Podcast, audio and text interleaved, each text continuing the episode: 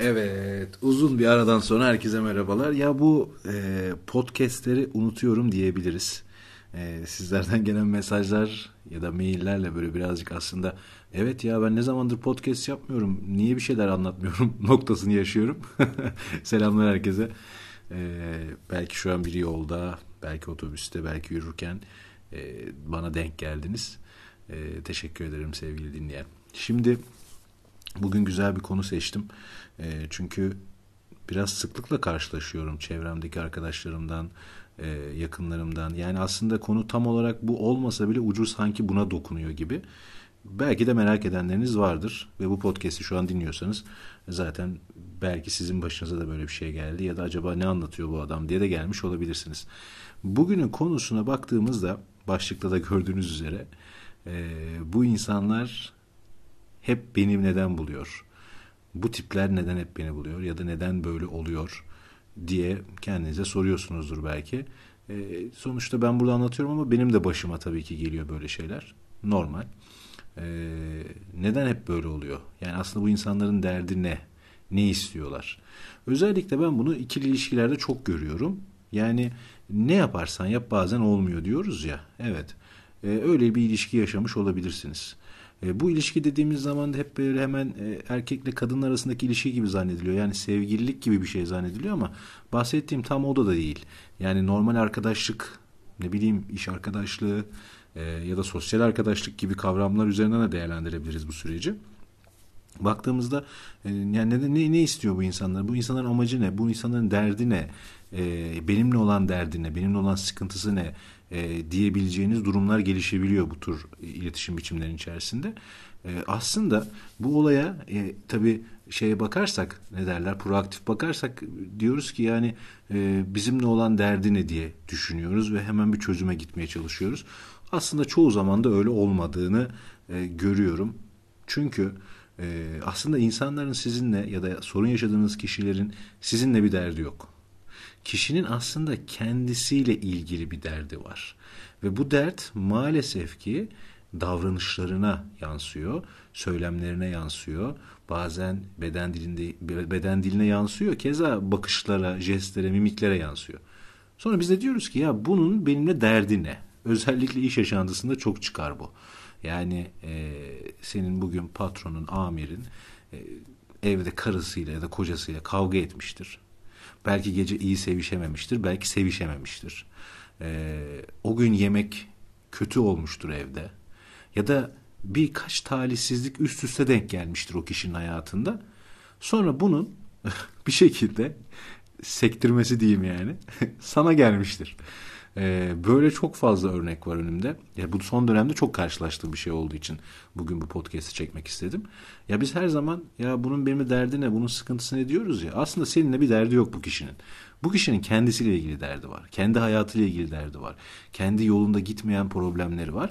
İşte bu noktadan da biraz bakmak gerektiğini bugün anlatmak istiyorum. Peki bunu nasıl yapacağız? Ee, burası çok önemli. Çünkü e, sosyal yaşamda bazen şey yapıyoruz ya gözden kaçırıyoruz yani. Çok hızlı yaşıyor. Hayat çok hızlı gidiyor arkadaşlar ya. Yani e, geçen gün öyle bir muhabbet olduk. Sohbet ediyoruz.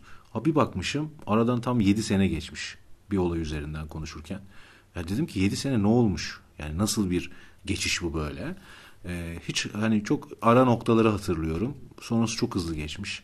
Özellikle İstanbul'da olduğum dönemi kapsıyor bu süreç. Ee, işte yani genel olarak baktığımızda yani toparlayayım şunu birazcık ne yapmamız gerekiyor demiştim. Hayat çok hızlı akıyor geçiyor ee, ve o hayatın içerisinde de bu kadar şey düşünemiyoruz. Sağlıklı düşünemiyoruz. Bu kadar sağlam düşünemiyoruz. Ee, bir anlık refleksle karar verdiğimiz, bir anlık böyle hadi bakalım dediğimiz ağzımızdan çıkan laflar oluyor. E, o yüzden hani öncesinde birazcık bu noktada temkini davranabilirsek, şimdi söyleyeceklerimi birazcık dikkate alabilirsek bir nebze olsun faydalı olabileceğine inanıyorum. E, bu insanların benimle derdi ne noktasında dedik ki insanların kendiyle derdi var. Peki o zaman ne yapmak lazım? Bir, biraz daha hoşgörülü olmak lazım. Evet şimdi biliyorum hemen bana oradan çıkışıyorsunuz. ya da dinleyen birkaç arkadaşım hemen içinden diyordur belki ya ne hoşgörüsü ben anlatayım 8 yıldır aynı işteyim 8 yıldır değişmeyen bir adam var ya da bir kadın ya da bir amir neyse. E, doğru evet doğru. E, kişinin mizacı da burada devreye giriyor. Yapısı öyledir. yapısı, pozisyonu odur. Bunun da çok kolayı var. Yani e, söylemesi kolay ama yapması zor şeylerden bir tanesi. Eğer bu bir işse şayet ve siz böyle bir amirle çalışıyorsanız e, tabii ki öncelikle bunun düzelmesi için konuşmayı yaptığınızı farz ediyorum. Yaklaşımı gösterdiğinizi farz ediyorum. E, ama e, yapmadıysanız yapın ama hala değişmiyorsa bir şeyler o zaman e, bunun sizde yaratmış olduğu katsayıya bakacağız. Yani o kişinin size öyle davranması sizde ne kadar eksi bir katsayı yaratıyor. Eğer bu rakam bir puanlama yapacak olursak hani 100 üzerinden 90'lara geliyorsa ve siz hala buna dayanıyorsanız gerçekten dayanma işiniz çok yüksek diyebilirim. Ama artık dayanamayacak noktaya geliyorsa bu olay ki ben bu örneği hep şeyden veririm yani kızgın bir demiri size değdirdiğim zaman ne tepki verirsiniz? Büyük ihtimalle kaçarsınız, canınız yanar, uzaklaşırsınız. Evet artık o noktaya geldiyse senin de oradan uzaklaşman gerekiyor. O süreçten uzaklaşman gerekiyor. Ee, bu söylemesi zor, şey söylemesi kolay ama yapılması zor şeylerden bir tanesi. Bu bağlamda dedi ki hoşgörülü olmak lazım. Biraz daha sağduyulu yaklaşmak lazım. E, kişi bunu tekrarlıyorsa mutlaka hani altında bir garez vardır ya da bir sıkıntı yani bana karşı negatif bir şey vardır diye hemen düşünmemek lazım. E, o ki, belki o kişi o dönemsel olarak sıkıntılı bir şey yaşıyordur, bir süreç yaşıyordur. E, böyle durumlarda hani sağduyula daha böyle sıcak yaklaşmak her zaman yani kapı açar çünkü tatlı dil yılanın dilinden çıkarır. Bu iş şaşmaz. Bunu ilişkilerde örneklendirdiğimizde de yine aslında sürekli alttan alıyorum, sürekli iyi yapıyorum, sürekli ben yapıyorum. Aslında bu zaten yanlış olan bir şey. Yani senin sürekli bir şey yapıyor olman, sürekli senin yapıyor olman çok yanlış. Bazen böyle bırakıp geri çekilip izlemek lazım. Ben hiçbir şey yapmazsam bakalım bu ilişki daha ne kadar devam edecek. E, kişilerin sorumluluk alması gerekiyor. Şimdi burada bugün bahsettiğimiz konu aslında iş yaşantısında bir tık farklı, sosyal yaşamda bir tık farklı e, özel hayatımızdaki ilişkilerde bir tık farklı. Yani hepsi birbirinin böyle çok üstüne denk gelecek konular değil. Çünkü altında başka senaryolar, başka hikayeler, başka yollar var. E, o yüzden birkaç alanda böyle farklı farklı anlatmak istiyorum. Sadece ortak olan nokta sağduyulu davranmak. Biraz daha pozitif bakabilmek. E, biliyorum senin de hayatın çok kötü. Bir sürü borcun var, sıkıntın var. İstemediğin belki bir evde oturuyorsun. Belki bir araba almak istiyorsun. Ya da örnek veriyorum dolar yükseldi. E, şu oldu bu oldu bilmem ne falan. Bu hepimizin derdi var. Yani karşı tarafında derdi var. Senin de derdin var. Burada önemli olan maçı kazanmak. Yani herkes zaten e, kendince büyük sorunlarla ve problemlerle, uğraşıyor. E, burada önemli olan maçı kazanma noktasında kim bir tık daha fazla hoşgörülü davranabilir? Kim bir tık daha fazla alttan alabilir? E, iş yaşantısında örneğini verdik. Özel yaşamda zaten sürekli sen alttan alıyorsan bu çok kötü.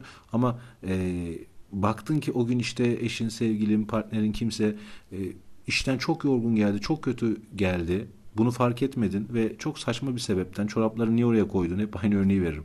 Çorapları niye oraya çıkardın örneği? E, diye bir kıvılcım patladı.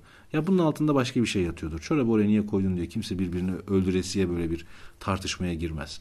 E, işte burada sağduyulu yaklaşmak işi çözer. Maçı kazanmaktan kastım da şu. Ya sen iş yerinde mutlu olmak istiyor musun? Sen e, örnek veriyorum özel hayatında iyi bir ilişki yaşamak istiyor musun? Keyifli, pozitif. E, buna bakmak lazım. Yani aslında olayın içindeki duygudan komple sıyrılıp dışarıdan mantıklı bir şekilde bakarak maçı kazanmaya çalışmalısın. Hikaye bu aslında. E, bunu işte her dakika yapamıyoruz. Bunu söylemesi kolay ama yapması zor şeylerden bir tanesi. Çünkü hayat hızlı akıyor dedik. Hemen çok hızlı refleksler veriyoruz. Çok hızlı e, ne derler davranış biçimleri sergiliyoruz. Velhasıl birincisi böyle hoşgörülü olmak. İkinci etabımıza da baktığımızda ise e, karşı tarafı biraz tanımaya çalışmak burada önemli. Özel, özel hayattan gidelim yine. Özel hayatta biraz gözümüz kör oluyor. Çünkü duygular çok hızlı yönetilebilen, çok kolay yönetebilen kavramlar değil. Mantık olsaydı tamam çok basit. 2 artı 2 4 derdin devam ederdin. Ama duyguda böyle bir şey yok. E, o yüzden hani birazcık böyle e, bu noktada karşı tarafı tanımak çok önemli. Hele özellikle iş yaşantısında. Ben hep söylerim. İş yaşantısında çok iyi çalışan, çok çalışan maalesef ki bir yere gelemez. Doğru arkadaşlık, doğru iletişim, doğru bağla, bağlantı ve kontakları kuran kişi bir yere gelebilir. Çok çalışmak, çok çalışmak, çok çalışmak. Yok böyle bir şey. Yani sen dünyalara dersen o şirkette işin 3 ise 5'e çıkar öyle söyleyeyim. Ee, ama burada kişiyi tanımak, kişinin beklentilerini anlayabilmek, kişinin özellikle eksiklerini kavrayabilmek, e, o karşı tarafa bir aslında bizim nezdimizde bir yaptırım gücü oluşturacak.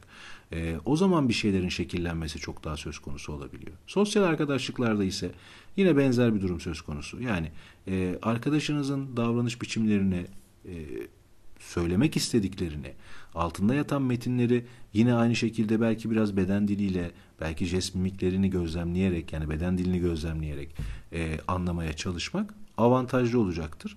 Hoşgörülü olmak çok önemli. Kişiyi anlam yine burada da söyleyeceğim onu. Hoşgörülü olma kısmı önemli. E, kişinin işte ne istediğini, gerçekten ne istediğini anlamak çok önemli. E, bu iki noktada da hassas olunması gereken şeyler bunlar. Dedim ya hani konunun başında. Kişilerin aslında kesinlikle ve kesinlikle sizinle bir derdi yok. Çoğu zaman kişilerin kendiyle ilgili derdi var.